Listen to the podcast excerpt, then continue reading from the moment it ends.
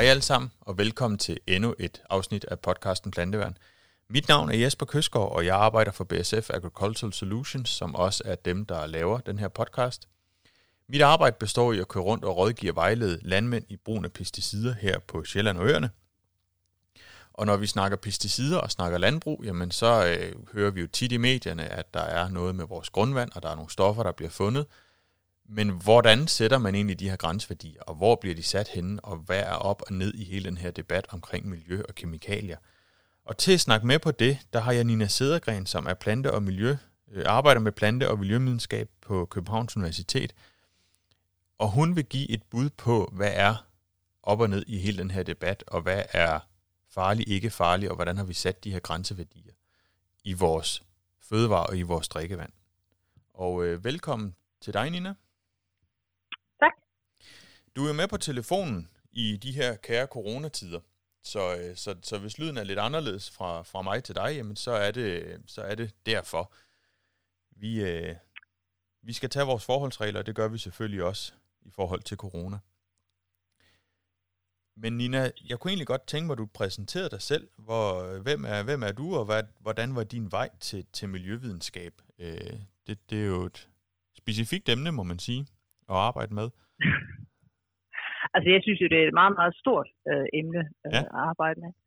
Så, øh, men altså, nej, jeg har altid været øh, glad for natur og fundet over, hvordan det hele virker, og hver år så, så spirer det. Det synes jeg er helt vildt mærkeligt øh, og fantastisk. Øh, så jeg var faktisk ikke ret gammel, da jeg tænkte, at, at jeg skulle lave noget med natur.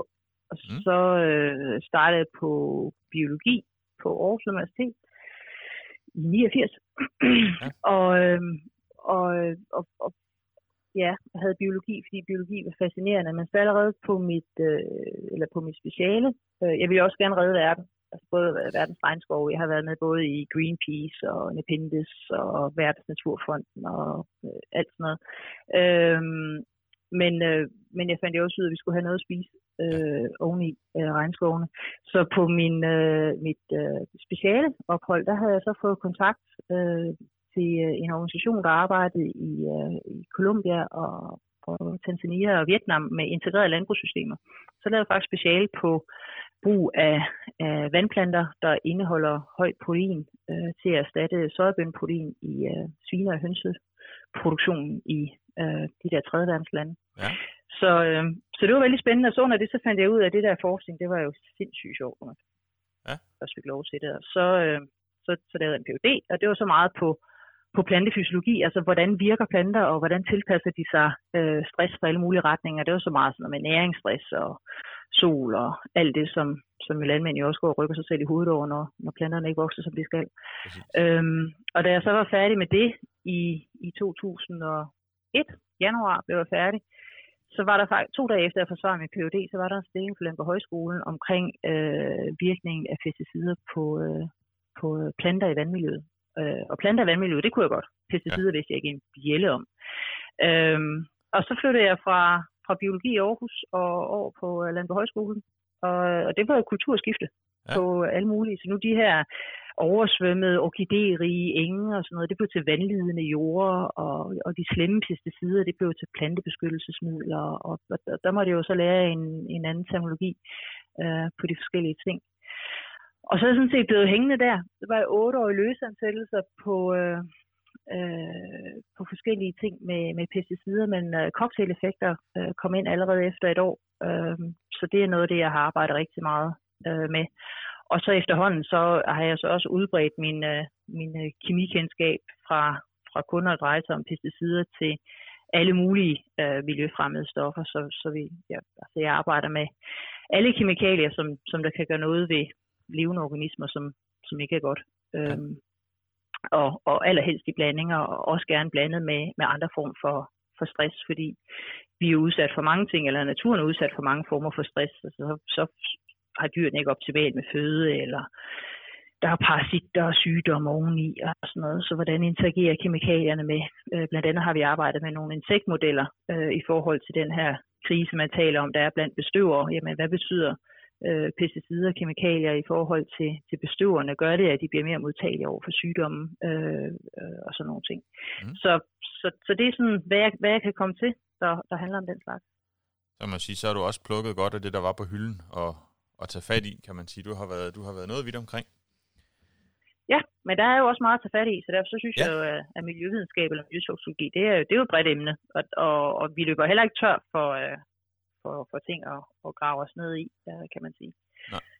Så, øhm, men hvis du, så også hvad jeg, hvad jeg så laver i dag, der, jeg forsker ikke kun, vi underviser også øh, ja. rigtig meget, så det bruger jeg i hvert fald halvdelen af tiden på. Øh, og der, der underviser jeg så i, i miljøtoksologi, økotoksologi, og så øh, også humantoksologi faktisk er har jeg kursus øh, med, og, og så risikovurdering og lovgivning omkring øh, kemikalier. Øh, og så har vi et, et, et rent pesticidkursus, så, så jeg er stadig rimelig opdateret på pesticiderne. Ja, så de fleste, der kommer ud som agronomstuderende, har, har haft en eller anden form for kendskab til dig, i hvert fald hvis de har beskæftiget sig med pesticider? Ja, hvis de ja. har været omkring pesticiderne, så, så burde de også have været omkring vores kursus der. Ja. Det, det mener jeg jo er helt klart en nødvendighed. Absolut. Og hvis vi, jeg kan sige lige nu, der har du, der har du haft travlt i hvert fald, ved jeg, fordi din, din eksamensperiode har været nu her, eller din, din studerendes eksamensperiode har været. Ja, det har det sidste uge. Er lige nu, ja. Ja. Men hvis vi skal springe ind i selve emnet, så kan man jo sige, hvad, hvad er det, vi finder af, af nedbrydningsstoffer i drikkevandet, og er det, er det noget af det, vi, vi bruger nu i landbruget, som, som man finder i dag, eller hvad er det, vi, vi helt konkret finder, når vi, når vi læser alle de her sensationshistorier om, at nu der er igen fundet pesticidrester i vores drikkevand? Altså, øh, drikkevandet, det tager jo rigtig mange år om at blive dannet, så derfor så vil det jo i sagens natur altid være fortidens synder, vi finder i drikkevandet, fordi der har taget en minimum tyve til tredive år om øh, at komme derned. Ja. Så, så øh, mange af de ting, som vi finder nu, det er stoffer, som har været brugt tidligere, øh, og hvor de så er øh, blevet forbudt senere. Vi var faktisk øh, oppe i firserne, inden vi overhovedet begyndte at regulere på anvendelsen af pesticider, og det var først i fireoghalvfems, øh, da E U's pesticidforordning også blev implementeret i Danmark, at vi begyndte decideret at kunne regulere og forbyde pesticider.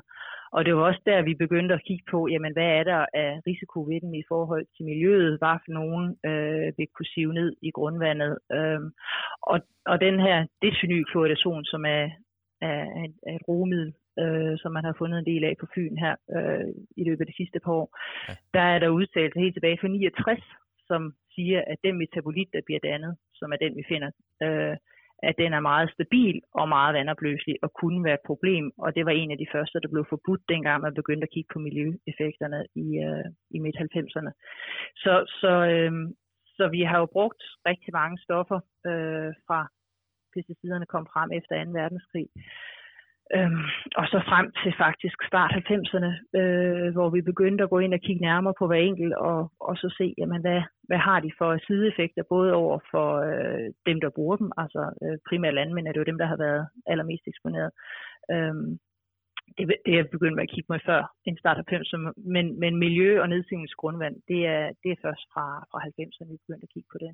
Så det første er, at vi begyndte at, at forbyde dem, og der strøg så også atrazin og mange af de der triaziner, som som dem, der har haft landbrug i firserne, givetvis vil kende til. Ja. Øhm. Men man kan sige, det er jo ikke... Og, dem, det, er jo, det, og, og det er dem, vi finder rester af, kan man sige. Øhm, ja. ja, og man kan sige, det, det, de, de ting, du nævner her, er jo ikke, ikke engang kun pesticiderne, det er jo kemikalier i det hele taget. Øh, at, det det er, er jo helt klart... På.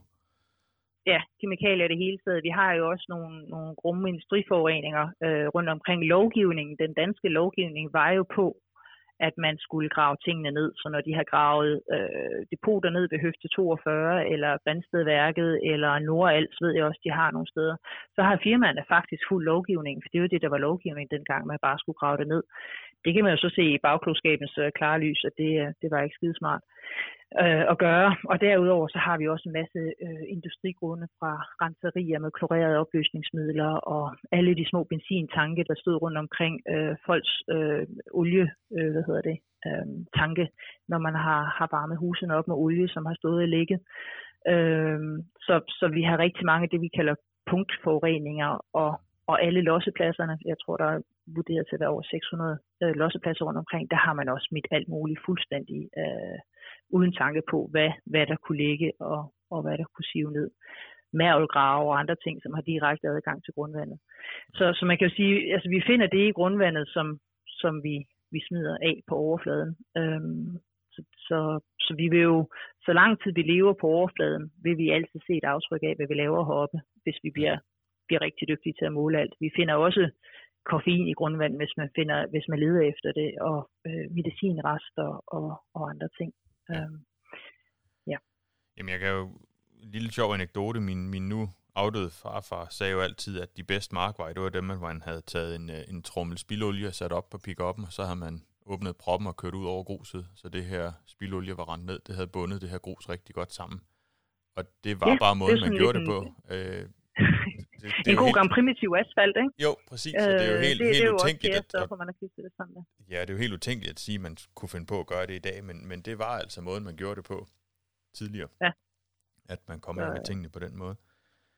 Ja, så, nej, men jeg er også selv vokset op i et villekvarter, som var bygget på en landbrugsgrund, hvor vi havde sådan en, en sø, hvor jeg fangede frøæg og tog dem hjem i akvariet. Den skulle så også fyldes op, og så, så sagde de jo til, til dem i villekvarteret, at I smider bare det ud, I har, så fylder vi det op. Og der lå vaskemaskiner, og der lå dunke med alt muligt, og haveaffald, og jeg har da tit tænkt, altså sådan en lille sø står jo i, i, i kontakt med grundvandet. Altså hvad er det, man har smidt i, og hvad kan der komme ud derfra?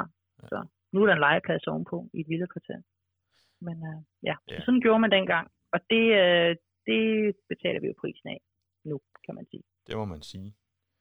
Men når man så, når man så måler de her stoffer i, øh, i blandt andet grundvand og fødevarer, øh, er, det, er det så kun pesticidrester, man måler efter? Eller hvad er det, hvad er det man måler efter i alle de her forskellige målinger, der bliver lavet? Altså man, man måler jo bredt efter... de ting, som man ved, der kan være problematiske. Altså, så når, når det gælder drikkevand, så, øh, så er det jo øh, metaller, og øh, altså arsen er, er nok det største sundhedsmæssige drikkevandsproblem, vi har i verden i det hele taget. Øh, og nu hørte jeg også lige i radioen i går, øh, at øh, fluor øh, også øh, kunne være et problem, og der er også nogle steder, det findes i, i høje koncentrationer. Men altså, så man måler for de, de mineraler, øh, der findes i, øh, i vand. Øh, og så måler man typisk også efter en, en række oliestoffer, som netop indikerer de steder, hvor man har haft problemer med, med, med oliepunktkilder. Øh, øh, og nogle industrikemikalier har man også på, som man typisk ved kunne være øh, problematiske. Og nitrat og nitrit selvfølgelig, de, der har vi også grænseværdier, fordi det kan også være problematisk, hvis vi får for meget. Og så er der så et udvalg af pesticider og deres metabolitter, som også er på listen over, over de ting, man måler på. Ja. Og på fødevarer, der, der er det det samme. Det er jo også, det er både pesticider, men det er også metaller, det er også nogle naturtoksiner, der er det specielt uh, mykotoxinerne, aflatoxiner, uh, man kigger efter uh, er andre på, på deres liste. Ja, der kan man jo sige lige præcis mykotoxinerne, der skal vi jo ikke længere væk end vores egen grisestal uh, ude i landbruget. At der, det er jo også noget af det, vi er ops på, når vi har ny høst inden, at, at vi ikke får for mange mykotoxiner, fordi at, at det giver abortioner, og det giver dødsfald inde ved grisene. Og det lige kigger man præcis. Selvfølgelig og det er, også på ved, ved os menneskers fødevarer. Ja, og, og, og det er specielt, øh, eller kan være problematisk i tørrede frugt og nødder, og, og jeg hørte et sted, at det var den, den største øh, importrestriktion øh, i forhold til fødevarer fra tredje verdens lande, det var, at mange af, af de fødevarer, de indeholdt for mange øh, mykotoxiner, så bliver det simpelthen returneret. Så, så, så det... Øh, Så det regulerer man og holder man øje med, og jeg har også hørt, at der faktisk er grænser for, hvor mange rosiner man må give sine børn, fordi de kan findes i, i rosiner. Ja. Det vidste jeg så ikke, da jeg havde små børn, så de har nok fået, de har nok fået godt den vej rundt. Men, vi havde, men det holder vi, man rigtig godt huske, vi havde, vi havde diskussionen, det kom nemlig frem, da vores den yngste var, var lille, og blev enige om, at der var ikke nogen af os andre, der var døde af det endnu, så man ikke, det gik alligevel. Nej, så, vi, så vi og det er jo vældig populært blandt børn med sådan nogle, en lille pakke rosiner der engang imellem. Ja, så. Lige præcis. Det går nok. Men når man så, man kan sige, en ting er, hvad vi måler efter. En anden ting er jo også, at vi har jo, vi har jo sat en eller anden risiko for de her stoffer, og siger, at der, der skal være en grænseværdi. Så når der bliver fundet ja. noget over den her værdi, så skal man enten stoppe med at udlede drikkevandet, eller så må den her fødevare ikke spises. De her værdier er vel ja. ikke nogen, man bare har grevet ud af den blå luft og sagt, det her, det ligger vi her. Nej, det er det jo ikke. Øhm, og, og man kan sige, der er... altså mange af de her stoffer, som vi ved kan være problematiske, der har vi nogle, øh, nogle grænseværdier, som baserer sig på øh, risiko.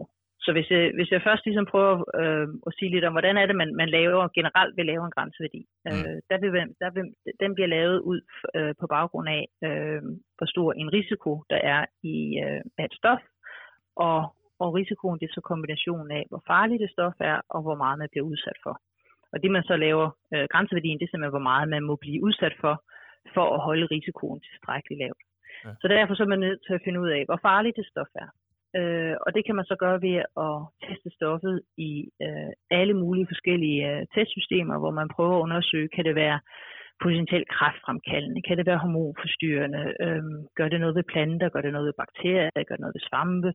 Øh, så så, så man, øh, man tester det i en masse testsystemer, og så finder man ud af, hvilke øh, slags giftighed øh, er den giftigste, øh, og hvor farligt er det så over for øh, mennesker, men også over for miljø, hvis man for eksempel har et svampemiddel, som der kan påvirke øh, naturlige svampe også, mm. eller øh, fisk eller noget andet, ikke? Så, så sætter man grænseværdier også. Så man laver forskellige øh, grænseværdier for, øh, for forskellige målgrupper, så der er jo grænseværdier for, for mennesker, øh, både i forhold til, hvad vi spiser, men også specielt i forhold til øh, landmændene, hvad det kan blive udsat for i deres håndtering øh, af pesticider, men også arbejdsmiljø generelt, der, øh, det er nok der, der er de skrappeste grænseværdier, fordi det er der, man bliver eksponeret mest. Så øh, formaldehyd og andre ting, man bliver udsat på, øh, for på, på en arbejdsplads, har man også meget skrappe øh, grænseværdier for. Øh. Mm. Ja, så det, så det er den ene type grænseværdier. De er baseret på, hvor giftigt tingene er. Øh, og så har vi en anden type grænseværdier, og de er øh, baseret på øh, det, man kalder politisk-moralske principper. Og jeg vil også sige, der hvor videnskaben kommer ind, det er med at prøve at karakterisere, hvor giftigt er et stof. Ja. Øh, og vi kan også øh, komme ind og så prøve at karakterisere, hvor meget af det øh, kan vi, bliver vi eksponeret for reelt i forskellige situationer, øh, hvis man inhalerer nogle stoffer, eller hvis man får det på huden, hvor meget bliver optaget gennem huden, eller øh, hvis man øh, spreder det på marken, hvor meget kan så sive ud i overfladevand, hvor meget kan ind i grundvand og sådan noget. Alt det, det, det er, er videnskabelige øh, data, og så kan man så kvantificere risikoen derfra. Men når det kommer til at sætte grænseværdierne, så øh, har man både de videnskabelige data, men så har man også nogle samfundshensyn. Så der går vi over i politik. Mm. Så, så bestemmelsen af grænseværdiens størrelse, den er øh, politisk bestemt, fordi politikerne er også nødt til at øh, tage højde for, hvad er fordelene ved anvendelsen af de her forskellige øh, stoffer. Så for eksempel øh, flammehæmmer er et kemikalie, der er vældig meget op, øh, eller ikke et kemikalie, det, det er nogle store grupper af kemikalier, ja. som øh, man har set øh, effekter af, øh, hormonforstyrrende og de kan også godt øh, påvirke vores immunforsvar. Øh, men hvis vi ikke bruger flammehæmmer i vores elektronik øh, eller i vores byggematerialer eller sådan noget, så risikerer vi, øh, at ting kortslutter og måske øh, kan sætte brand øh, i, i, øh, i vores huse via elektronikken og, og sådan nogle ting. Og det vil man jo heller ikke. Så der er fordele og ulemper ved alting. Så hvordan skal vi minimere anvendelsen af potentielt skadelige kemikalier, samtidig med, at vi også kan øh, få fordele af det. Og, og det er jo nok specielt på lægemidlerne, hvor man, man balancerer på den mest hårfine øh, grænse. Vi ved alle sammen, at der er rigtig mange lægemidler, der har bivirkninger, men de kan også have positive virkninger øh, i forhold til sygdomme. Så hvor er det så, man sætter grænsen, når man skal dosere den slags? Ja. Så, så grænseværdien øh, bliver sat på baggrund af Øh, giftigheden, øh, ens eksponering må ikke være uacceptabel, men hvad der er acceptabelt og uacceptabelt, det er en politisk beslutning, hvor de tager samfundshensynene, øh, øh, tager, tager højde for dem også. Og derfor så kan de også skifte. Altså hvad man synes, der er acceptabelt på et tidspunkt, er ikke nødvendigvis acceptabelt på et andet tidspunkt. Øhm. Nej, ja. der har du, jo, der har du et, et meget godt eksempel i, i en af de præsentationer, jeg hørte, der gik med P A H. Nu skal jeg ikke forsøge at udtale, hvad det er for noget, fordi øh, det, der giver jeg nok for tabt, men, men det er jo et meget godt eksempel på, på hvis du gider beskrive, altså P H, ja, ja, det kan jeg godt. Asfalt, fødevare, så, tobakstøj for eksempel. Ja, så, så, øh, så P H, det er også en gruppe af kemikalier. Det, øh, på dansk vil vi nok kalde dem tjærestoffer. Ja. Det er, er alt sammen nogen, som, øh, som, som øh, bliver dannet i forbindelse med, øh, med forbrænding af, af organiske stoffer. Og, og, og tjærestoffer, dem er der jo rigtig mange af, for eksempel i asfalt. Asfalt er, er jo det, som din far han jo gjorde ved at hælde olie ud på gruset. Det er, det er, er råolie eller tjærestoffer, øh, som der klister, klister grus sammen, og så får vi asfalt. Øh, Og, og de her tjærestoffer, de er, mange af dem er kræftfremkaldende, eller i hvert fald formentlig i kroppen kan de blive nedbrudt til noget, som der er kræftfremkaldende. Men eftersom vi jo ikke øh, spiser asfalt, eller øh, som regel heller ikke sådan går og, og klapper meget på det, øh, så er vores eksponering meget lille, øh, og derfor så er risikoen øh, for, at vi øh, får kræft af tjære i asfalt, øh, er meget lille. Og så tillader man jo asfalt, for det har også nogle fordele at køre på. Øhm, Tjærestoffer, de kan også godt findes i fødevarer, når vi øh, ryger fødevarer, øh, røde pølser, røde fisk, øh, og, og på en anden måde varmebehandler fødevarer. Der spiser vi fødevaren, så der bliver vi jo eksponeret for det. Så derfor så vil vi have en højere risiko. Så man har så fra E F S A's side øh, lavet nogle grænseværdier for, hvor mange tjærestoffer må der maksimalt være i øh, fødevarer, sådan at vi minimerer den risiko, vi får, når vi, når vi spiser dem. Vi kan jo så ikke regulere, hvordan folk de tilbereder deres fødevarer, og det er jo derfor, der er specielt i sommersæsonen, når man griller, så kommer der alle de der husk nu lige, eller hvad med at grille din bøf, så den bliver helt sort. Og det er jo fordi, når vi selv tilbereder vores mad, så produceres der også tjærestoffer, øh, og dem kan vi ikke regulere, men der kan vi bare opfordre til folk, at de ikke forkuller tingene alt for meget. Øhm, og det sidste, det er jo så øh, tjærestoffer i tobaksrøg. Det ved vi alle sammen, at det er, det er noget, noget lort. Det er jo nok den største årsag til øh, sygdom og, og dødelighed i forhold til vores levevis. Øhm, jeg tror, der er tre hundrede tusind eller sådan noget, der man siger, der har følgevirkninger af, af tobaksrøg. Øhm, så nu har vi jo så endelig fået, fået forbudt øh, brugen af, af, af tobaksrøg i, i offentlige sammenhænge. Da jeg var ung og serverede på restauranter og, og sådan noget der, der var det jo tæt, der kunne nogle gange ikke se baglokalet. Så var der alle også der ikke røg, der gik ud en gang imellem for lige at, at, at komme af med den der kvalme, man havde, når man havde gået på timer af så meget røg, så var man sådan lidt en pyler, pylerhoved. Ja. Øh, og så var det ind igen. Og det samme til møder på arbejdspladserne. Da jeg startede på K V L i to tusind og et, der røg det jo også både i kantinen og på kontoren og sådan noget. Så det har vi fået, øh, fået ud, men vi har jo ikke forbudt tobaksrøg, selvom ja. Vi ved, det er skadeligt. Og det er jo så fordi, det er en tradition at ryge, og det er ligesom en del af folks hverdag, og det skal være frivilligt, så vi kan henstille og, og diskutere, hvilke retningslinjer vi kan have. Så, så, så det viser jo meget godt, at det samme stof med den samme farlighed, kan man sige, det kan man jo både blive eksponeret for forskelligt i forskellige sammenhænge, de sammenhænge, det indgår i, så man, man regulerer både efter, hvilke sammenhæng øh, et stof indgår i, er der en risiko for, at man bliver eksponeret for det, når det er i asfalt versus når det er i tobaksrøg. Eller brændeovnsrøg for den sags skyld. Det er også noget af det, vi, vi uh, diskuterer meget. Uh, det er kun tjærestoffer, der er også partikler. Mm. Uh, og, og så hvad er det for nogle fordele, vi har af det? Uh, og hvad er det for en, nogle, nogle kulturelle, uh, historiske uh, forhold, vi har til de her stoffer uh, oveni os? Betyder også noget for, hvordan man så politisk set bestemmer sig for at gå ind og regulere uh, kemikalier her. Ja. Yep. Så det var, så det var tjærestof-eksemplet. Ja. Og så kan vi jo vende tilbage til, til pesticiderne, fordi vi laver de her grænseværdier baseret på fare og risiko. Og det gør vi for overfladevand, og vi laver dem også for mennesker og for, for jordorganismer og andre steder. Men fordi at pesticider er stoffer, som vi laver til at slå noget ihjel med, vi ved, det er giftigt. Mm. Så har vi øh, politisk bestemt os øh, for, at så vil vi simpelthen ikke have det uden for markerne. Øh, og vi vil ikke have det i vores grundvand. Øh, så så øh, den diskussion, den havde man øh, faktisk i firserne øh, allerede, og så sagde man, jamen altså, vi vil ikke have stoffer, som vi laver til at være giftstoffer i vores vand. Og derfor, så hvis vi kan måle det, så skal det være forbudt, uanset hvor giftigt det er. Og i firserne, der kunne man måle omkring nul komma et mikrogram per liter. Ja. Så derfor så er grænseværdien for øh, pesticider i drikkevand nul komma et mikrogram per liter, så lang tid man er sikker på, at nul komma et mikrogram per liter, den ligger under den grænseværdi, man ville have lavet, hvis det var baseret på, på øh, hvor farligt det var. Giftighed. Der er nogle insektmidler, hvor den faktisk er lavere. Øh, men men øh, det vil sige, at vi har en, en grænseværdi øh, for pesticider og deres metabolitter øh, i drikkevand, som øh, generelt set ligger under den grænseværdi, øh, som man ville have bestemt, hvis man havde lavet den, ligesom man gør for metaller og nitrater og andre, hvor man tager udgangspunkt i stoffernes farlighed, øh, på grund af princippet om, vi ikke vil have dem der. Øhm, og det samme gælder egentlig for fødevarer. Der laver man også en grænseværdi på baggrund af, hvor øh, giftigt det stof er, og hvad en gennemsnitlig person kunne finde på at spise af kartofler eller gulerødder eller alt muligt andet.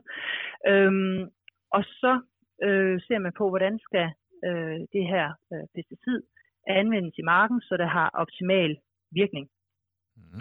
Og hvis det så øh, for eksempel alle, alle de her herbicider, jeg sprøjter med øh, i forbindelse med spiring af korn, øh, at det bliver, bliver nedbrudt i, i planten over tiden, jamen så er grænseværdien ved høst den lave grænseværdi, som der vil være, eller at man ikke må kunne måle det øh, ved høst.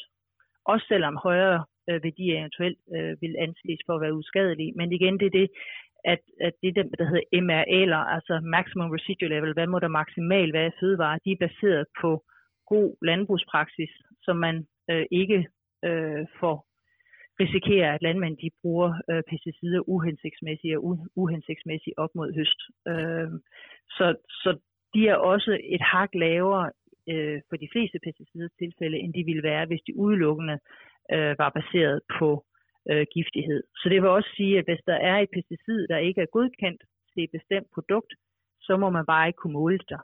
Nej. Og det er derfor, der har været den her ballade om prosulfokarb i æbler, og det er jo fordi prosulfokarb er godkendt til brug i vinter, Øh, sæd, mm. øhm, og ikke til brug i æbler, så hvis du kan måle det i æbler, så er det et problem. Og det har ikke noget at gøre med, om det er gift eller ej. Det er simpelthen ud fra det politiske princip, at vi skal ikke kunne måle pesticider i afgrøder, det ikke er godkendt til. Mm. Øhm, og, og det er jo også et meget godt og sundt princip. Det er bare en anden form for grænseværdi. Det er en politisk bestemt grænseværdi. At vi skal ikke bruge giftstoffer steder, hvor de ikke er godkendt til. Mm. Eller på tidspunkter, de ikke er godkendt til.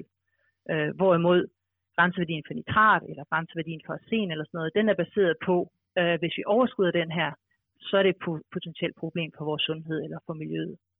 Ja. Og det, ja. det leder mig jo lidt hen til, til, til, jeg vil ikke kalde det en konklusion, og så lidt alligevel på, at, at når man så læser i medierne, at nu er der fundet det her pesticid i drikkevandet, så er det på sin vis langt fra et farligt, øh, en farlig drikkeboring altså, at drikke vand fra, men det er en politisk bestemt beslutning, at den her, den, den, den, den skal ikke være der. Altså måler man over nul komma en ja. mikrogram, så er det ikke ensbetydende med, at det er farligt at drikke det her, undskyld, Nej. det her vand. Det er, det er helt rigtigt. Altså det er, det er jo en politisk beslutning, vi kan finde noget over den grænseværdi, vi har bestemt. Øh, og jeg sidder lige og tænker lidt, fordi det er jo rigtig, rigtig svært for almindelige mennesker at finde ud af, at en grænseværdi og en grænseværdi ikke er det samme, øh, når man nu kalder det det samme. Mm-hmm. Øh, Og der hørte jeg nogen fra, jeg tror det var vores forrige miljøminister, de kaldte det øh, kvalitetskrav, måske. Men hvor de ligesom prøver at gå ind og, og sige, at det er kvalitetskriterier. Det er kriterier, vi politisk har sat for kvaliteten af vores drikkevand. Hvorimod en grænseværdi er en grænseværdi, der er sat på baggrund af, at hvis vi overskrider den, så er det giftigt, så er det et problem. Og, og det ville jo være rigtig godt, hvis vi, hvis vi havde to ord for de to forskellige typer af grænseværdier, og vi så kunne bruge dem konsistent. Det har jeg jo lige præcis ikke gjort lige nu her. Men, men, øh, men hvor man så siger, at altså, der, der, der er nogle steder, så vores M R L'er, vores, vores øh, maksimale værdier af pesticider, man må finde i fødevarer, at det er øh, kvalitetskrav. Der vi siger simpelthen, at vi vil, vi vil have den her kvalitet på øh, vores fødevarer, at vi ikke accepterer Øh, pesticider, som ikke må anvendes i fødevaren øh, eller på tidspunkter, øh, hvor det ikke er godkendt til. Og derfor så har vi de kvalitetskrav til, til vores fødevarer. Og alle kvalitetskravene skal selvfølgelig være lavere end de grænseværdier, man ville være kommet frem til, hvis man havde øh, vurderet på sundhed øh, og risiko. Ja, for ellers så er det, det jo netop en grænseværdi, kan man sige, hvis ikke den er lavere. Lige præcis. Ja, øh, og det, det var måske noget, som øh, det, det må jeg også selv prøve at arbejde lidt på, øh, også i forhold til mine studerende, så vi kan få en ny, ny generation ud, der kan kende forskel. Øh, men, men det ville jo være fint, hvis man i hvert fald kunne skelne, så folk vidste, hvad der blev talt om, fordi det er ikke nemt at følge med i, øh, altså hvad ligger der bag de forskellige typer af grænseværdier. Øh, og hvad, det, har man, hvad det, har man jo, det har man jo i virkeligheden ikke en chance for at vide, når man læser det i en avis, at, at nu der er fundet et eller andet over en grænseværdi, så aner man jo ikke, hvordan den grænseværdi er sat, hvor ligger den henne, eller hvad er det, der ligger til baggrund for netop den grænseværdi. Overhovedet så, ikke. Så, det, det kan man jo kun, når man, når man stikker næsen i, i substansen. Øhm, og, og i forbindelse med, med et, et foredrag, jeg netop havde på drikkevand, øh, og så min gode kollega i kontoret ved siden af, der arbejder meget med metaller øh, og, og også metalgiftighed, og som har arbejdet rigtig meget i Asien, så fandt jeg ud af, hvor giftig arsen var. Mm. Øh, og fordi arsen også er, er kræftfremkaldende, så har vi faktisk grænseværdier, hvor man ved, at der er en risiko, men man kan simpelthen ikke få den lavere ned, øh, fordi arsen findes naturligt øh, i jorden. Øh, og der er faktisk også armaturer i...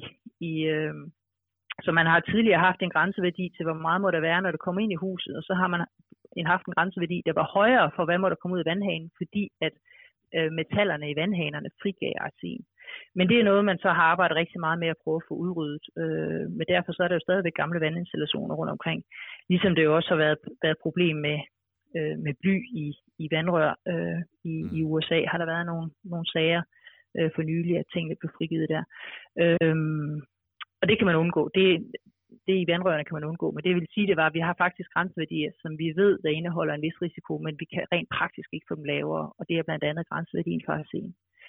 Øh, fordi normalt har vi det sådan, at hvis, hvis stoffer kan være kræftfremkaldende, så, så er grænseværdien meget, meget lav. Øh, fordi det jo er en risiko, der kan forøges over et helt liv. Øh, Ja, det er jo, det er jo et livsindtag, der, der øger en risiko, når du, når du bliver ved med at drikke ja. vand af en, en vandhæn, der kommer arsen ud af for højt niveau, så, så er det jo en ophobning, ja. kan man sige.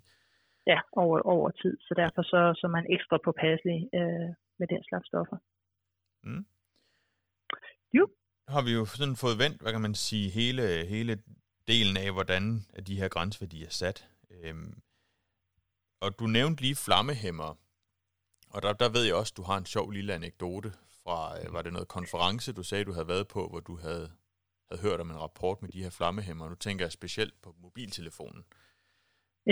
Ja, og det, og det, jeg må sige, det er på anekdotestadiet, for jeg har ja. ikke fundet den, uh, fundet den publiceret. Men der er ingen, ingen tvivl om, når man kigger i litteraturen, altså netop flammehæmmer, de, uh, uh, mange af dem, og nogle af dem har vi også fået uh, forbudte uh, bromerede flammehæmmer.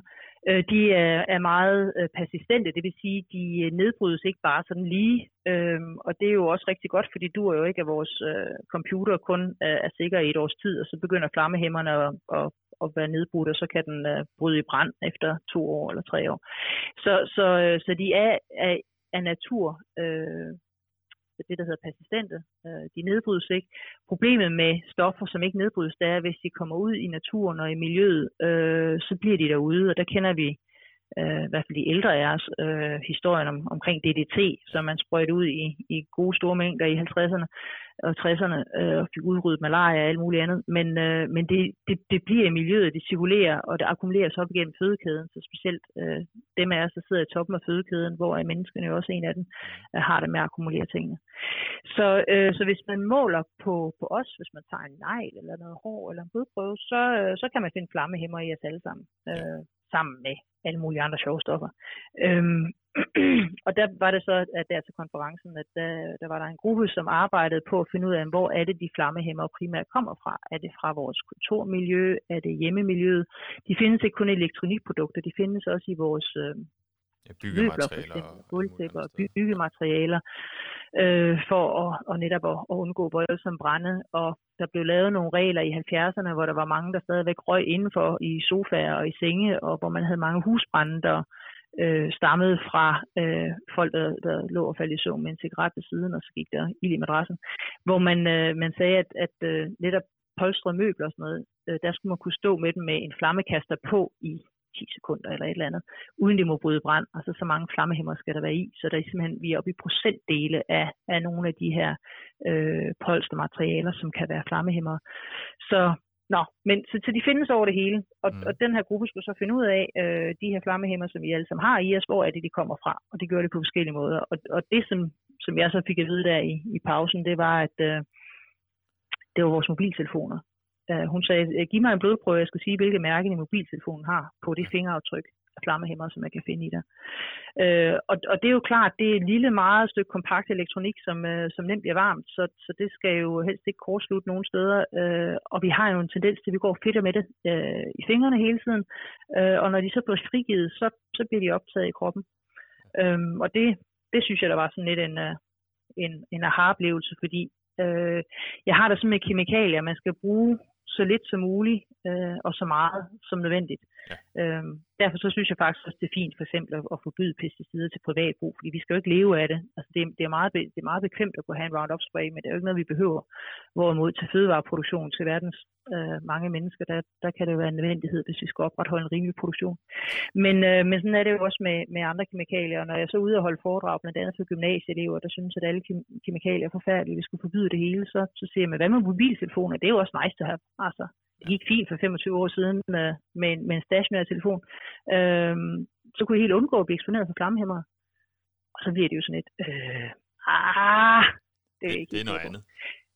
Det, det er jo noget andet, ikke? Vi kunne også lave store mobiltelefoner med en masse udluftning, så vi kunne minimere det og sådan noget, som, som ikke var sådan nogle små tjekker, nogen man kunne have i baglommet. Sådan, ah, det så, så det er den der, det er der, vi kommer ind i den politiske diskussion af, hvad er acceptabel risiko, og hvad, hvad er a need to have, a nice to have. Øh, og, og det er jo vigtigt, at vi på samfundsniveau øh, får diskuteret, hvad er acceptabel risiko, fordi der er ikke noget, der hedder nulrisiko.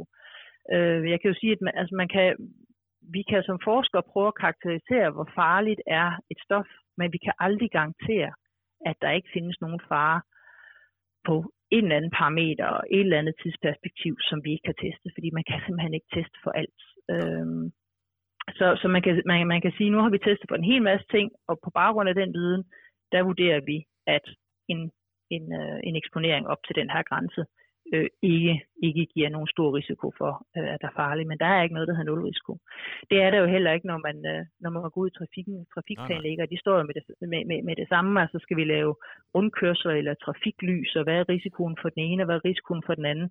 Øh, men uanset hvor, hvor mange fine regler, vi laver for, for trafikken, så vil der jo altid være en risiko, når vi går ud i trafikken. Øh, altså der er ikke en nulrisiko øh, for ikke at komme til skade i trafikken, men vi kan prøve at minimere den risiko. Det er jo derfor, øh. vi har fartgrænser, kan man sige. Og det er derfor, der er forskel på fartgrænser, om du er i byen, eller om du er på landevejen, om du er på motorvejen. Det er jo risiko kontra udnyttelse af... Ja, at vi også skal nå frem på et eller andet tidspunkt. Præcis. Så, altså, men, øh, ja, så, så vi bruger jo risikovurdering i rigtig mange sammenhæng, øh, også når vi bygger bygninger. Øh, jeg lavede, som jeg fortalte, mit speciale i Kolumbia, øh, og der har de rigtig mange øh, jordskælv. Og ja. En af dem, jeg boede sammen med, han var ingeniør øh, og arbejdede med bygninger. Og, og, og det var meget sjovt, fordi de, de er jo simpelthen nødt til at dimensionere deres bygninger anderledes, når de har øh, så stor øh, jordskabschance eller risiko øh, i forhold til, hvor vi er her. Ikke? Så hvor meget skal man dimensionere? Skal man overdimensionere og røre systemer og sådan noget i forhold til, hvad der er økonomisk og praktisk muligt? Og, så de står også hele tiden med den der afvejning af, af, af fordele og ulemper øh, i forhold til den risiko, de har der, som jo så er større i forhold til jordskælv. Så der kan man slippe afsted med nogle andre typer bygninger i Danmark, hvor vi ikke får jordskælv eller øh, tsunami og orkaner i samme øh, størrelse, som man, man har andre steder. Så, så, så det der med, med at vurdere fordele, ulemper og risiko, det gør vi i rigtig mange sammenhænge. Øh, men lige præcis med kemikalier er det nok sværere for folk at forholde sig til, fordi vi kan ikke se kemikalierne. Altså vi kan se bygningerne, sidder den solid ud, og vi kan overskue trafikken, tror vi. Altså ser det sikkert ud, at jeg bevæger mig ud nu. Der har vi ligesom selv i kontrol. Ja. Øh, men når det kommer til grænseværdier og kemikalier, eller stråling, eller et eller andet andet, øh, vi ikke kan se, så er man ligesom i eksperterne og politikernes hænder, og, og det kan godt gøre en lidt utryg en gang imellem. Ja, også, også jeg tænker også, det er, en, det er jo en debat, der er fyldt mere med følelser i dag, end det måske var tidligere, hvor det var lidt mere på faktabasis. I hvert fald dem, jeg debatterer og snakker med i min hverdag, der er det jo meget mere på følelser. De, de ved jo reelt ikke, hvad, det, hvad der er op og ned i den her debat, og alt det, du lige har fortalt, er der jo ikke mange af dem, der ved. Men de har en følelse af, Nej. At det skal ikke være der, og så, så, så er det det, der bliver fakta for, for mange mennesker, oplever jeg i hvert fald. Jo, men det, men det er jo også noget med, hvad er det for en hverdag, folk har. Altså, mm. vi... Øh... Vi skal jo ikke mere end halvfjerds år tilbage, øh, før vi stod lige efter anden verdenskrig, hvor der var fødevaremangel i Europa og øh, sultne folk. Min farmor, hun havde en, en hollandsk dreng boende et år til opfedning efter de der, den der hungervinter, der var øh, under anden verdenskrig.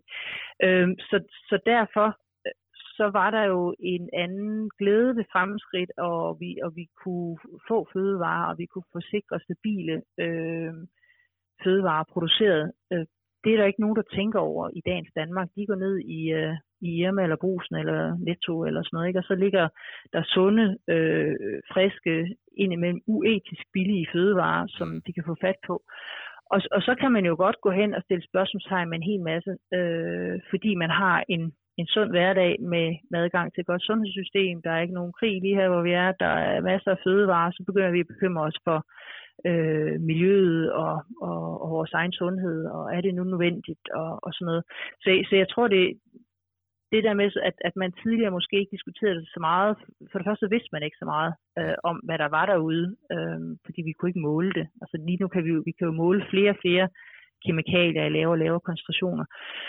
Øh, og, og hvis man ikke arbejder med det, så bliver man jo bekymret, fordi førhen, når man kunne måle noget, så var det oppe i nogle koncentrationer, hvor det faktisk ofte var en bekymring værd. Øh, så, så, så der sker jo både skift i den baggrund, folk de har, men også skift i, hvad vi kan, og hvad vi kan, kan formidle, øh, der er. Altså folk var ikke bekymrede for grundvandet i halvfjerdserne, for der er ikke nogen, der målte noget på grundvandet, øh, eller i hvert fald ikke i det omfang, som vi gør nu, og i de koncentrationer, som vi gør nu. Så, så, så der er også et andet, der er nogle andre tal og, og ting i spil, og så var man måske også mere autoritetstro i forhold til politikere og eksperter førhen. Øh, så det, det skal jeg ikke kloge mig på. Nej, det er der, det er der nok nogle filosofer, der kan, der kan kigge ind i. Ja. En ja. anden ting, vi også tit debatterer eller snakker om i hvert fald, det er jo den her cocktail-effekt. Fordi en ting er, ja. at man har fastsat nogle ting ud for et enkelt stof. Men hvad så, hvis der er ti stoffer i, lad os sige, drikkevand eller en fødevare? Og det, det, det kan jo være svært at undgå, men, men hvad effekt har en cocktail af flere stoffer? Øh, ja, det, det ved de fleste, der har drukket cocktails jo. Ja, altså, præcis. Øh, hvis man får tilstrækkeligt mange af dem, så kan det jo godt have en vældig voldsom effekt. Ja. Øh, og og, og det, er jo, det er jo mit forskningsområde, det synes jeg er rigtig sjovt. Altså noget, noget af det, som, som jeg arbejder med, det er jo netop, øh, hvordan vurderer vi den samlede effekt af, af mange forskellige stoffer, og er der en risiko for, at de her stoffer, de øh, kan påvirke hinanden, så man får det, vi kalder synergi, hvilket vil sige, at man får en større effekt, end man vil forvente ud fra den viden, man har om, om stoffernes effekt enkeltvis. Øhm, men men øh, synergi er faktisk et rigtig, rigtig sjældent fænomen, øh, og ofte skal man også have visse mængder øh, af, af stoffer, øh, for at de kan lave synergi.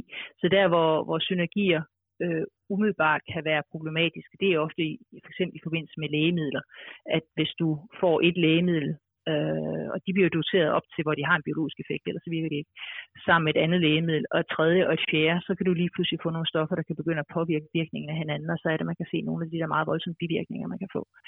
Øh, men når vi snakker om miljøkoncentrationer, de lave koncentrationer, så er det, vi ser ofte, at, at, øh, at, man, at stofferne ligger sig oven i hinanden. Øh, og det er lidt det, der sker, ligesom når vi drikker cocktails, øh, eller, eller bare kommer til en fest, hvor man får en velkomstdrink, og så er der lidt hvidvin og lidt rødvin, og så er der måske en cognac til kaffen og sådan noget. Øh, så det er forskellige typer giftstoffer, men, men virkningen af dem ligger så oven i hinanden. Øh, og, og det er meget det samme princip, vi kan bruge til at øh, vurdere virkningen af mange øh, enkeltstoffer. For, for grundvand, der har vi faktisk en, en grænse for for cocktails, men den hedder nul komma fem mikrogram per liter, og det er også en, der bare er hævet ned fra himlen. Øh, men, men vi kan gå ind og be, beregne, altså hvor meget skal vi op på øh, af, af, af mange stoffer sammenlagt, for at det kan udgøre en risiko. Øh, det gør vi ved øh, pesticider og fødevarer blandt andet. Det er, har Fødevaredirektoratet gjort siden nitten otteoghalvfems. Øh, og der ligger vi stadigvæk, når man lægger alle de stoffer sammen, eller alle de pesticider sammen, som vi måler for, der, der ligger man under øh, det, man vurderer kunne udgøre en risiko. Og i øjeblikket så arbejder de også i, øh, i EFSA, som er det europæiske fødevareagentur, og, og dem, der øh, sætter grænseværdierne øh, og laver øh, retningslinjer for, hvordan vi skal lave de her ting. Øh, der arbejder de også på at, at lave en samlet vurdering af alle pesticider i fødevarer, øh, så man er sikker på, at den samlede mængde ligger under det, øh, som der er, er acceptabelt ud for et, for et farehensyn. Og, og, det, og det bliver mere og mere implementeret i vores lovgivning, men det er et langt sejt træk, og noget af det, der er svært, når det, man skal regulere øh, cocktails, det er, at øh, dem, der udleder de enkelte stofferne, kan hver særlig godt overholde retningslinjerne for enkelte stofferne, men så kan man lige pludselig øh, risikere, at, der, at, at, at de ligesom finder sammen, alle sammen samme sted. Så hvem er det, som man skal regulere på? Ja. Øh, men vi gør det allerede, allerede i forhold til vandrammedirektivet for eksempel. Der siger vi, at, at øh, vores overfladevand skal have en, en god øh, økologisk tilstand, eller biologisk tilstand. øh, og det vil sige, at den skal også have en god kemisk tilstand. Ja. Og der går man ind og vurderer alle de kemikalier, man måler inden for vandrammedirektivet, og siger, hvad er den samlede virkning af dem her, og, og lever den samlede øh, cocktail op til god kemisk tilstand. Øh, så der er faktisk øh, nogle direktiver, hvor man er begyndt at tage hensyn til øh, cocktail-effekter, og, og ja, vandrammedirektivet, der gør man det nu. Øh, pesticider i fødevarer, der ved jeg, at man er på vej til det. Der, bliver, der sidder arbejdsudvalg øh, og arbejder med det. Øh, REACH, som er et andet stort, øh, hvad hedder det, europæisk, det er dem, der regulerer resten af vores kemikalier, som ikke lige har deres eget direktiv. Øh, der arbejder man også på det for produkter, så for eksempel øh, maling, som er en blanding af alle mulige aktive stoffer, der, der vurderer man giftigheden af alle de komponenter, der indgår i bestemt maling, altså i et produkt. Ja. Så, så det er noget, man begynder at kigge på mere, og redskaberne til at gøre det, de findes. Altså, så hvis, hvis vi ved, hvad der er i, og vi kan sige, hvor meget der er, så kan vi altid øh, lave en, en cocktailberegning, i hvert fald, øh, hvis vi har, hvis vi har øh, data på, hvor giftige tingene er også. Så, så, så, det, så det kan man gøre, og, og man kigger på dem. Øhm. Hvis man så måler, hvis man så måler den her cocktail-effekt, og nu ved jeg ikke, om du, du lige har et svar klar på det, men hvis man måler jo drikkevandet og måler cocktail-effekten, hvad er det så, der fylder i de her målinger? At, at, er det pesticider, eller hvad, hvad fylder forholdsvis meget, når man måler de her stoffer samlet øh, i vores drikkevand? Øhm, ja, altså her har vi, jeg har, vi har faktisk et, et, et, et sjovt paper, i review, det vil sige, det er sendt ind til nogle tidsskrifter, øh, og, og, og lige nu ligger der sylter et eller andet sted der, øh, hvor vi har kigget på øh, et datasæt fra et hundrede og syvogtres øh, vandprøver, der er taget på øh, i seksten forskellige europæiske lande. Øh, at der, jeg tror, der er tre lokaliteter med fra Danmark også. Og der har de målt øh, bredere end det, man normalt måler. Så de har selvfølgelig målt pesticider, men de har også målt andre organiske stoffer, som de ved, der kan findes øh, i i grundvand, altså dem, der er persistente, øh, men også øh, kan flytte sig med vand. Og der, der er blandt andet nogle øh, lægemiddelstoffer, der er industristoffer, øh, der er nogle fluorerede stoffer, klorerede stoffer og, og sådan noget. Og så har man også målt metaller på det.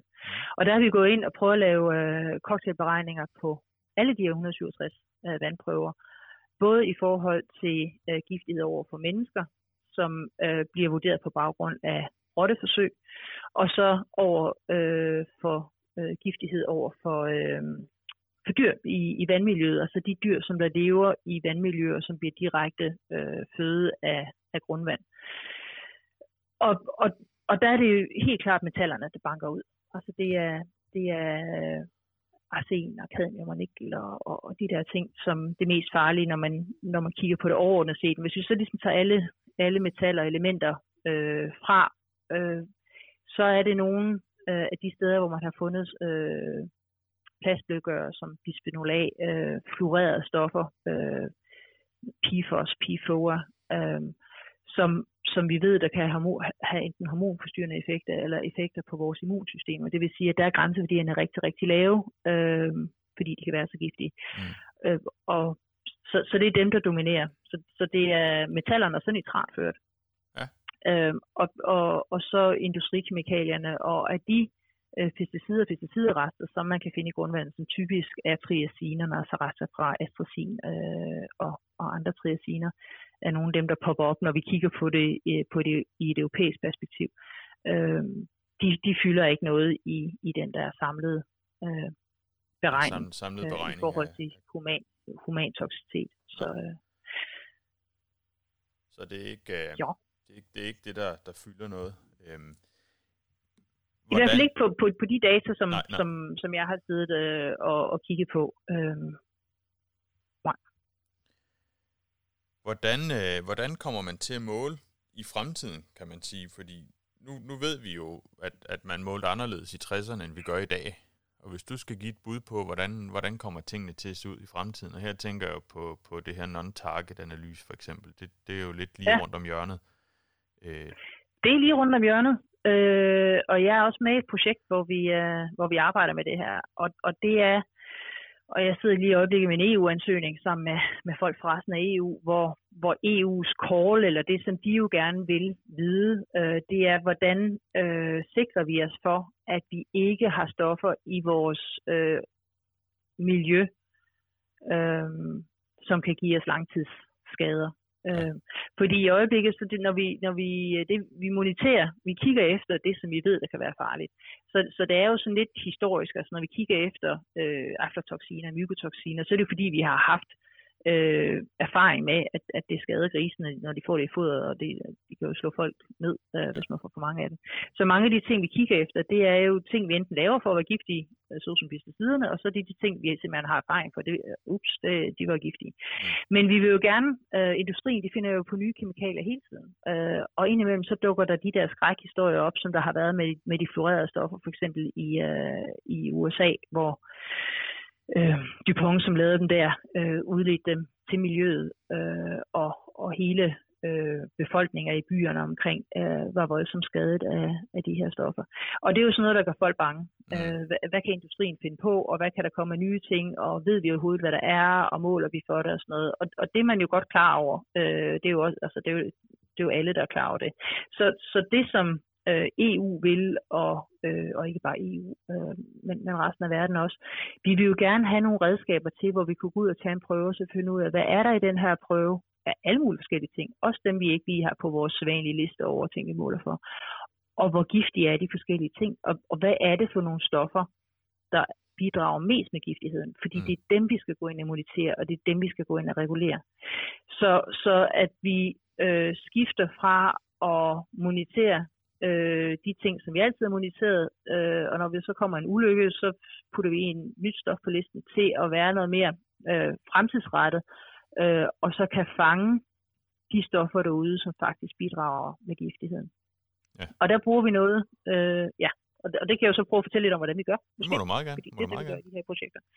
Øhm, så, så det vi så gør, og, og øh, i, i det projekt, som, som vi har, som jeg er en del af nu, der hedder, det hedder Vandalf, og der har vi også Miljøstyrelsen med, og vi havde øh, møder her mandag og tirsdag, seminar, øh, og hvor Miljøstyrelsen også sagde, at det her, det banker lige på døren. Politikerne vil det, øh, E U snakker om det, vi, vi er nødt til at finde ud af, hvordan vi gør øh, fremadrettet. Men det, det er det, der hedder øh, på engelsk effect-directed analysis, det vil sige, at vi går efter de stoffer, der giver effekt, altså der, giver, der er giftige.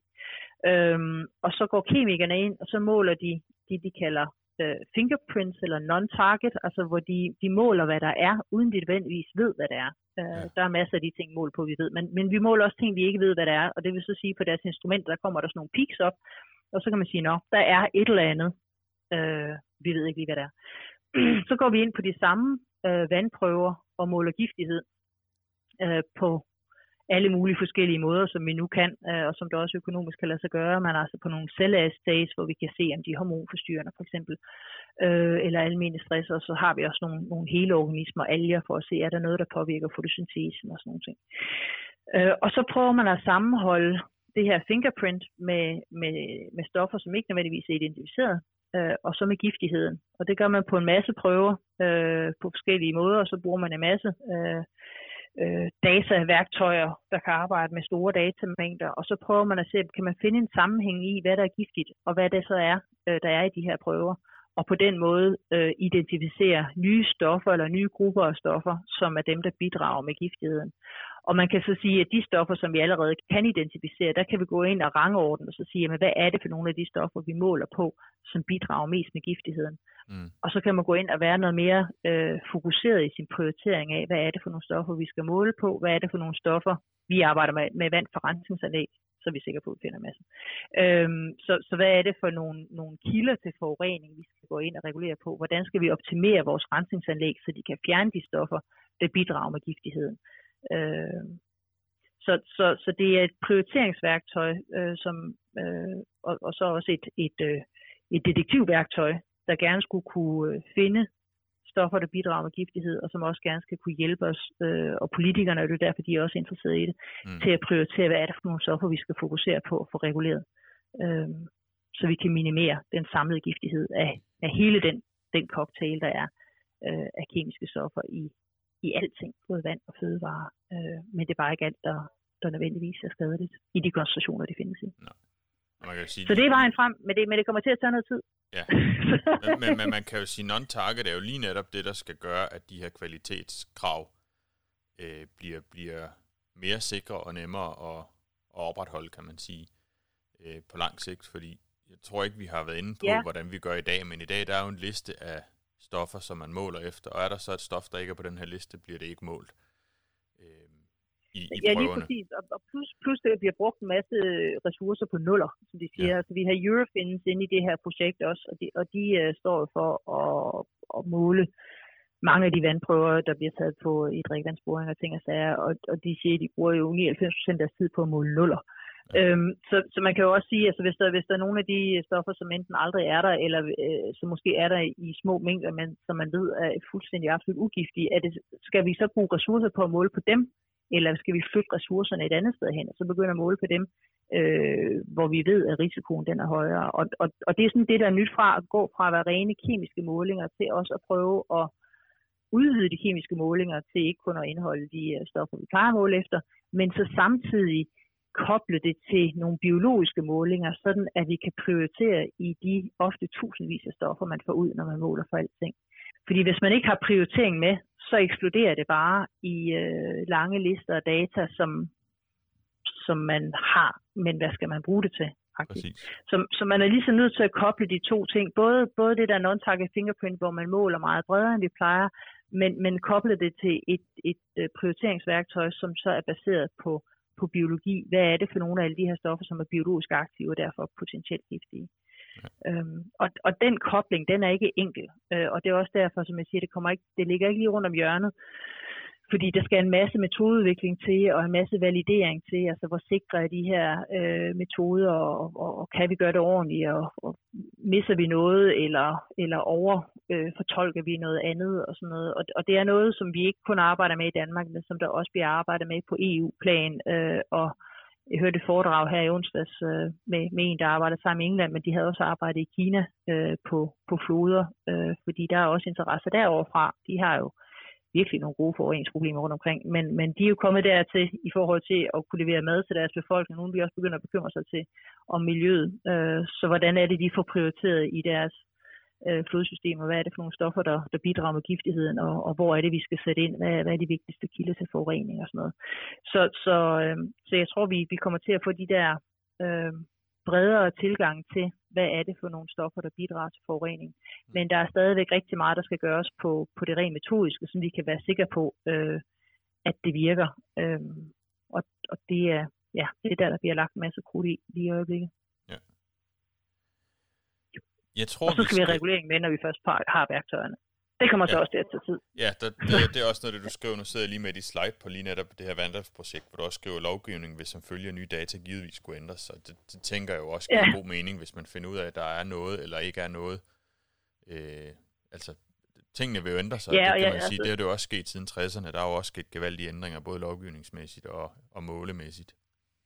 Ja, så, så det... og man kan godt nogle gange føle, at man står lidt i stampe, men hvis, hvis man så netop tager de store briller på og kigger fra tresserne op, så kan man jo se, at det har flyttet sig helt vildt. Øhm, og, og, og jeg hørte også for et par år siden, siden et, øh, et foredrag af nogen på W H O, altså Verdenssundhedsorganisationen, og de, gjorde, altså, de efterlyste de samme redskaber, fordi de siger, at forskellige steder i verden er det jo forskellige stoffer, og vi tager en eller anden E U forureningsprioriteringsliste, jeg tror, den virker i Indien. Glem det. Altså, det er jo nogle helt andre stoffer, de arbejder med.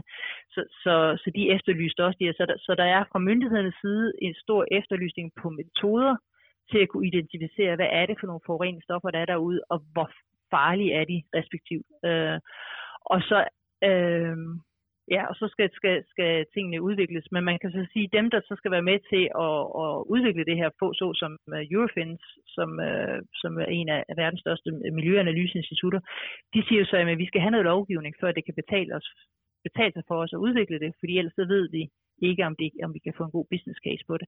Så der er sådan lidt høne-æg i det her, ikke? At, at uh, lovgiverne siger, at vi skal have nogle gode metoder, dem, der skal udvikle metoderne, så siger, at for at vi ved, at vi, vi kan få, få den her business case hjem og få lov til at analysere nok prøver, så skal vi have noget lovgivning.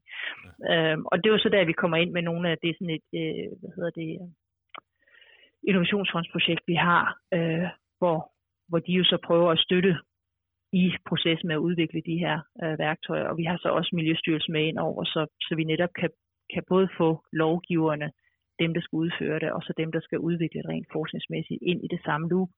Øh, og, og de her E U-calls vi har, det er meget øh, det samme. De vil også gerne både have den industri, der skal være med til at implementere de her ting, have forskerne, og så også have øh, dem, der skal lave lovgivningen i det samme projekt, så man hele tiden kan spille pingpong og sige, jamen, hvad, er, hvad er det, I som lovgiver skal bruge, for vi kan lave en lovgivning baseret på de her metoder, øh, fordi den skal også gentænkes øh, på en anden måde. Altså det, det er jo meget enkelt det der med at sige, at vi har et stof, en koncentration, og hvis det er over det, så er det okay. Nej, så er det ikke okay, men hvis det er under det, så er det okay. Mm. Øh, til at så gå ind og lave, lave de her mere komplekse og prioriterede metoder, og hvor skal man sætte grænserne og, og sådan nogle ting. Så der kommer til at være en masse diskussioner af det, men, men jeg synes jo, det er vejen frem øh, at arbejde sammen i den der treenighed, kan man sige, ikke? Med, med forskere, industri og, og lovgivning, hvis vi ligesom skal arbejde det frem mod et mål, som også er praktisk anvendbart, og ikke bare noget, vi som, som forskere synes er mega forskningsmæssigt interessant, men, men koster så mange penge, at der aldrig har nogen gang på jord, for eksempel. Øh, så er vi nødt til at, at skære en hel og klippe en to der en gang imellem, øh, i forhold til, at det skal være rentabelt, øh, og stadigvæk give, give noget kvalitet og sådan nogle ting. Så, så, så det er spændende samarbejder, øh, men jeg tror også, det vi, vi har brug for, hvis det sådan, at, at det skal flytte sig i den her retning. Man kan sige, det er jo spændende samarbejder, det er jo også en spændende fremtid at gå i møde. Øh... Og så vil jeg jo så sige, som, som kemimand, så er, det jo, så er det jo et eller andet sted rart at høre, selvom vi bliver tudet ørerne fulde med det, generelt i medierne herhjemme, at, at pesticiderne fylder meget grundvandet, at man egentlig får lidt et, et, et syn på, at der er altså andre ting, der også fylder.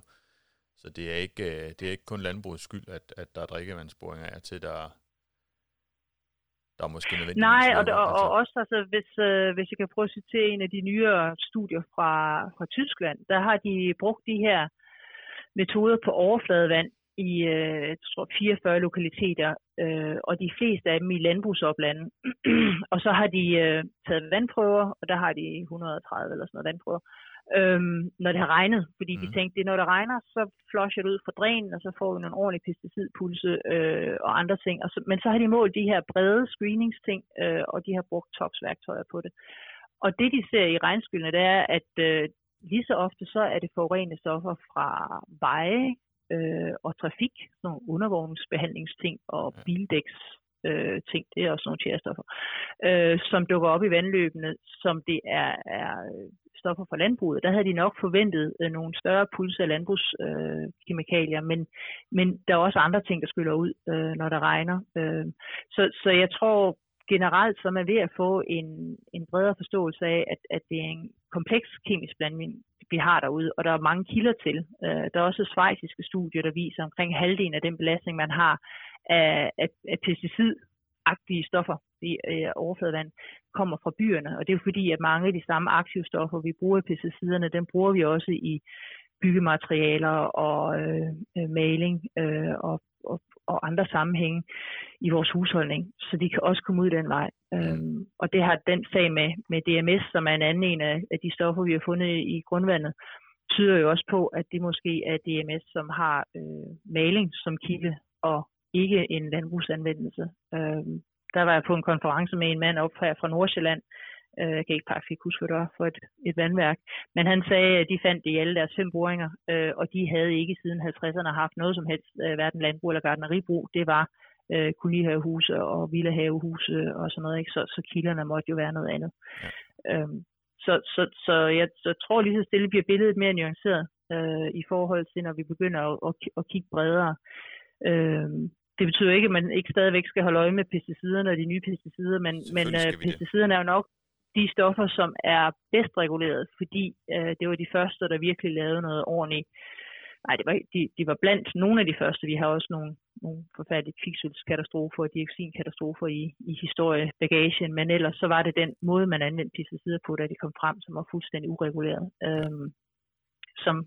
som jo har betydet, at, at dem har vi taget fast i først. Og det giver jo også mening, fordi det er stoffer, vi, vi laver til at være giftige. Men, øh, men man kan sige, at nu er det jo nok de bedst regulerede, og nu begynder man nok at kigge på, at øh, der kan være, der er nogle andre stoffer, vi skulle have op på nogenlunde samme reguleringsniveau. Man kan også sige, at pesticiderne er jo selvfølgelig designet til at være giftige, men langt hen ad vejen er de jo designet til at være specifikt giftige på processer i planter, for eksempel, som ikke nødvendigvis influerer ret meget på et menneske. Øh, men, men selvfølgelig skal vi... Selvfølgelig skal vi, og lige præcis den tete, du havde tidligere med så meget som nødvendigt, og så, altså, hvad hedder ja, det? Så, så lidt som, som muligt, muligt, så meget som nødvendigt. Som nødvendigt. Præcis, den, den er, og den ved jeg jo også, det er jo også en af de styringsværktøjer, vi bruger netop i landbruget også, at, at det er det, vi går ud fra. Så, så jeg tror egentlig, vi skal runde den af her, Nina. Nu er vi på en time ja. og fem minutter, kan jeg se på, på min tæller herover, og, og, og ja. jeg vil sige, det har været ekstremt Øhm, oplysende at have dig med, og man kan sige, noget af det, jeg har taget med, det er jo blandt andet, at det er, det er i høj grad landbruget er reguleret ud fra en politisk beslutning, øh, og ikke så meget ud fra giftigheden øh, i forhold til grænseværdierne. Og vi skal tænke mere i kvalitet kontra grænseværdier. Der skal være en adskillelse mellem det. Øh, og, og det tænker jeg jo, hvis, hvis der skulle være en politiker, der lyttede med her, så var det da en ting, man kunne tage med ind på borgen i hvert fald, og begynde at diskutere om, hvad for en af de her to, vi egentlig skal bruge.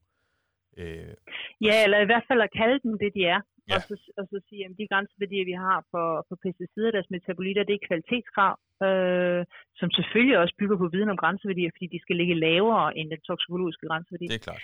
Øh, og, og, og de andre grænseværdier, vi har, de er baseret øh, eller, eller fastsat på baggrund af deres, deres giftighed, og, og det er så dem, vi kalder grænseværdier. Det vil jo være en fin skelnen at have i hvert fald. Ja, det tænker jeg også. Jeps. Men i hvert fald, Nina, så skal du have tusind tak, fordi du havde tid og lyst til at være med her. Og øh, så håber jeg ikke, at din eksamensperiode har taget alt for hårdt på dig. Nej, nu går vi jo i gang med at undervise igen næste uge. Ja, så, så bliver det mere back to business. Så er det Men back to business. Du skal i hvert fald have tak, fordi du var med, og så må du have en rigtig god weekend, Nina. Ja, lige måde.